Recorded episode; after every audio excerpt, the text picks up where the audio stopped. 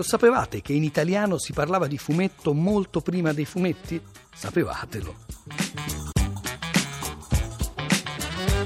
Dato che quelle nuvolette sembravano formarsi proprio come nuvolette di fumo, fumetto fu, negli anni 40 del Novecento, la parola che prese a essere usata in italiano per tradurre l'inglese balloon.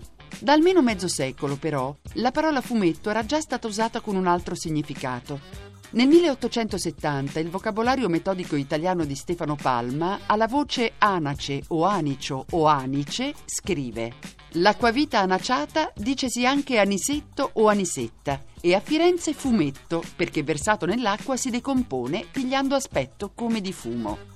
Per lo stesso motivo, ovvero per il colore piuttosto opaco che assume il liquido, dai primi del Novecento si chiama fumetto anche il brodo di pesce concentrato.